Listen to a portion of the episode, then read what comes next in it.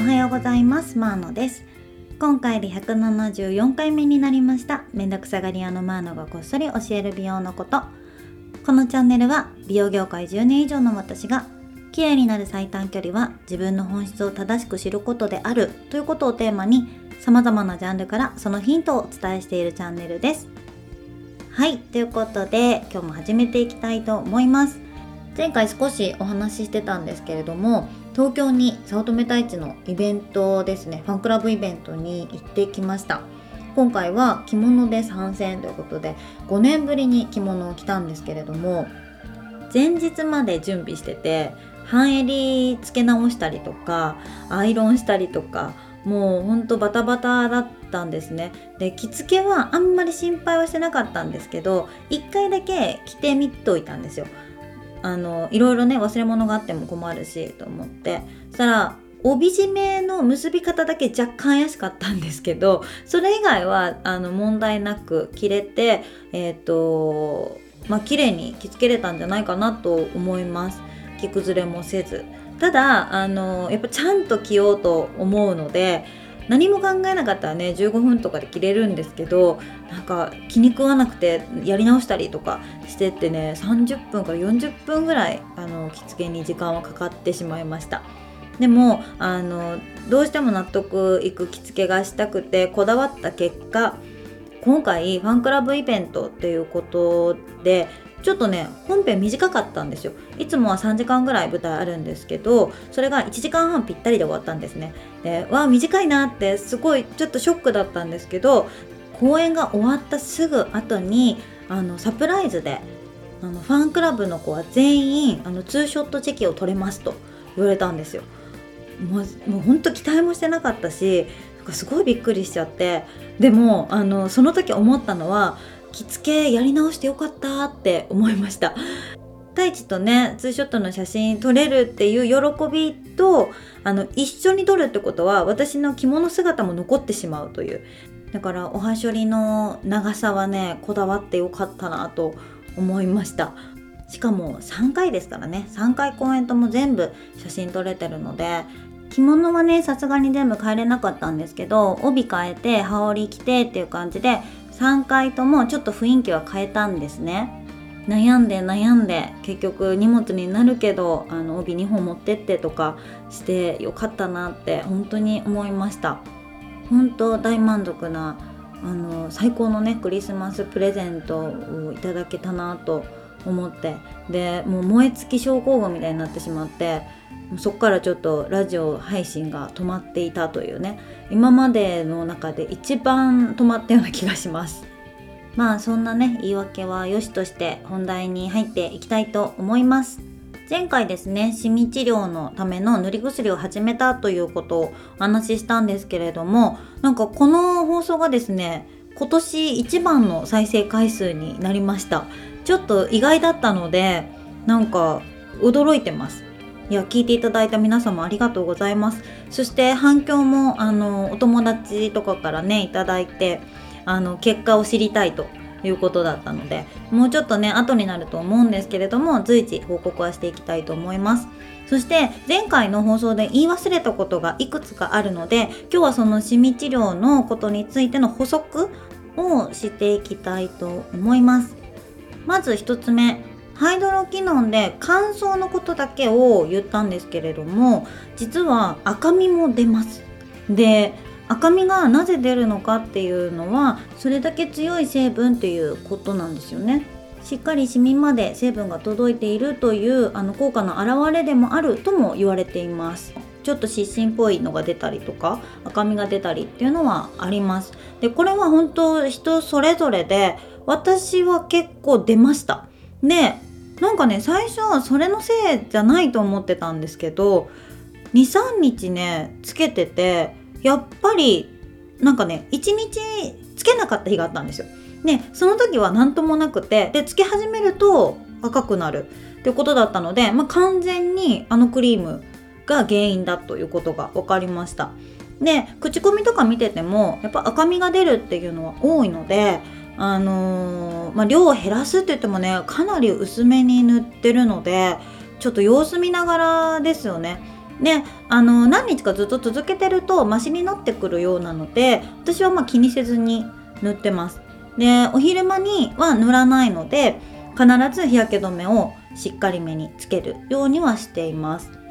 そしてトレチノインを、えーと、一緒に使った方がいいのかというところなんですけれどもトレチノインを使った方がより早くシミの改善はされるというふうに言われてます。ただあのトレチノインはですねハイドロキノンと比べてうんむしろちょっとより強力なのかな？ただハイドロキノンの浸透率を上げるとも言われてるのでダブルで使う方が確実に改善は早いとはされてる。ただトレッチノインの方が私はなんか扱いが大変だなと思っていて綿棒でそのほんとシミのところだけにトントンってやって、えー、っとその後にあのハイドロキノンを外側から塗っていくっていう。でまあどっちの原因かわかんないけどやりすぎると白抜け白斑ができてしまうこともある。これはトレチノインがとかハイドロキノンがっていうかダブルで使った時の副作用なのかな。まあそれは全員が全員出るとは限らないんですけれどもそういう可能性があるっていうことは知っておいた方がいいですよね。そしてハイドロキノン単体で使う場合そして5%以下のあのハイドロキノン配合の化粧品に関しては白抜けしたというあのデータはないということも言われているので最初試すならハイドロキノンだけでも十分なんか効果を見込めるんじゃないかなと私は思ってます。前回このお話ししてから1週間ちょっと経ってるんですけれどもなんかね気持ちあの肝斑薄くなったような気もするんですよね。だからうんもうちょっと様子見てクリニックの先生と話しながらあのトレチノインをプラスするかっていうのは決めていきたいなと思います。いずれにしても長期使用っていうのがあまり良くないと言われているのでその辺りもちょっとね先生に確認してあの治療を進めていきたいと思います。トーニングはね続けるのでまあ毎回行くたんびに聞こうと思えば聞けるっていうのは安心材料なのかなとも思います。そしてですね肝斑の治療でもう一つトラネキサム酸があるんですがこれは飲み薬になります。これねトラネキサム酸って私ちゃんと知らなかったんですけどメラノサイトの発生を抑制する、まあ、要は黒くする物質をこう作り出すのを防いでくれるっていうことで肝斑治療にも有効であるということでよく出されるお薬なんですけれども抗炎症作用口内炎だったりとかジンマシンの治療とかでも使われてたりとかあとアレルギーを抑えるそして血を止めやすくする作用っていうのがあるんですね。で、えっと、これなぜそのトラネキサム酸を一緒に飲む方がいいのかっていうそれはメラノサイトを増殖させないように抑えてくれるっていうのはもちろんなんですけれどもそれ以上に肝斑ができてしまう原因として挙げられるのが挙げられるのが刺激なんですね。で刺激はですね洗顔の時に肌こすったりとかそういうのも含まれるんですがもう一つあの忘れてはならないのがレーザーなんですよ。でレーザー治療をしてるのにそのレーザーで肝斑を引き起こす可能性があるっていうのが一番あのこのトラネキサム酸を飲んだ方がいいと言われるポイントなんですね。でレーザーもやっぱいろんな種類があるのでそのトーニングに関してはその肝斑に有効であるっていうことは言われてるんですけどそれ以外に配布したりとか別のレーザーを肌に当てるっていうことは大いにあるんですよ。なのでそういう時の刺激で引き起こさせないため炎症を起こさせないためにもトラネキサム酸を飲んでいた方がいいというふうに言われています。で、えっと、市販でもねトランシーノとかあのトラネキサム酸が入っている薬はあってあの喉の痛みにも有効なのでその喉の痛みを抑えるあの薬にも入っていたりするんですけれども私は必ずシミ治療をしているクリニックあるいはこれからシミ治療するのであればクリニックで処方してもらう方が絶対的に安全だと思います。それは何でかっていうとピル飲んでる人とかは飲めないんですよ。血栓ができる可能性があるからとかあと他にも違う薬との変容がダメとかっていうのもあったりするんですね。肝斑じゃなくて普通のシミで悩んでいる場合はまだいいんですけどやっぱ肝斑は本当にややこしいのでうん一人の先生あるいは、ま、違うクリニックだったとしても現状どういう治療をしていてどのぐらいの頻度で通っているかとか塗り薬はどのくらいとかそういうのをね把握した先生にちゃんと処方してもらう方がいいと思います。まあね YouTube だったりブログだったりでたくさん情報はあるんですけれども私はここら辺に関してはやっぱお医者さんを信用したいなっていうところですね。そしてほとんど可能性はないと言われているんですけれども副作用がある方もいるそうです。食欲不振だったり嘔吐胸焼け眠気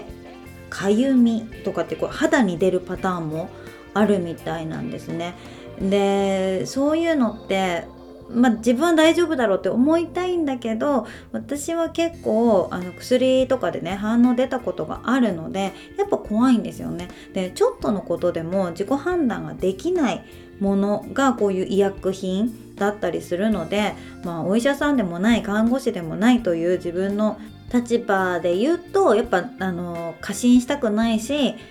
それでひどくなったらなんかお金も無駄になるし元も子もないじゃないですか。なのであの専門家の意見を常に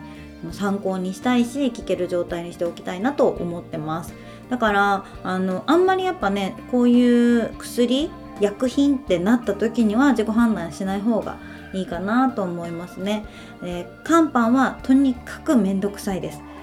ローハンとかみたいにね、あのー、パンって一発焼いたら終わりっていうのが理想なんですけど長く付き合っていかないといけないものだし女性ホルモンの影響もありますので必ず自己判断をせずにクリニックに行った方がいいんじゃないかなとは思います。あとねカンパに限らずですけど自分がねなんか言われてモヤモヤした場合カウンセリングでその場合は違うクリニック行ってみるのがいいと思います一人のねあのクリニックの先生の意見が全てではないのでクリニック内大きいクリニックだと違う先生あの見てもらってもいいと思うし別のクリニックで見解聞いてみるっていうのはあのいいことだと思います。はいということで今日は前回の補足ということでですねシミ治療についてお話をしてみました。明日今年最後のレーザートーニングに行ってきて、えっと、時間がねそんなに待たないで済むようであれば虎根サムさんの処方もしてもらおうかなと思ってます。まあ、それでどうかっていうのもねこの効果に関しては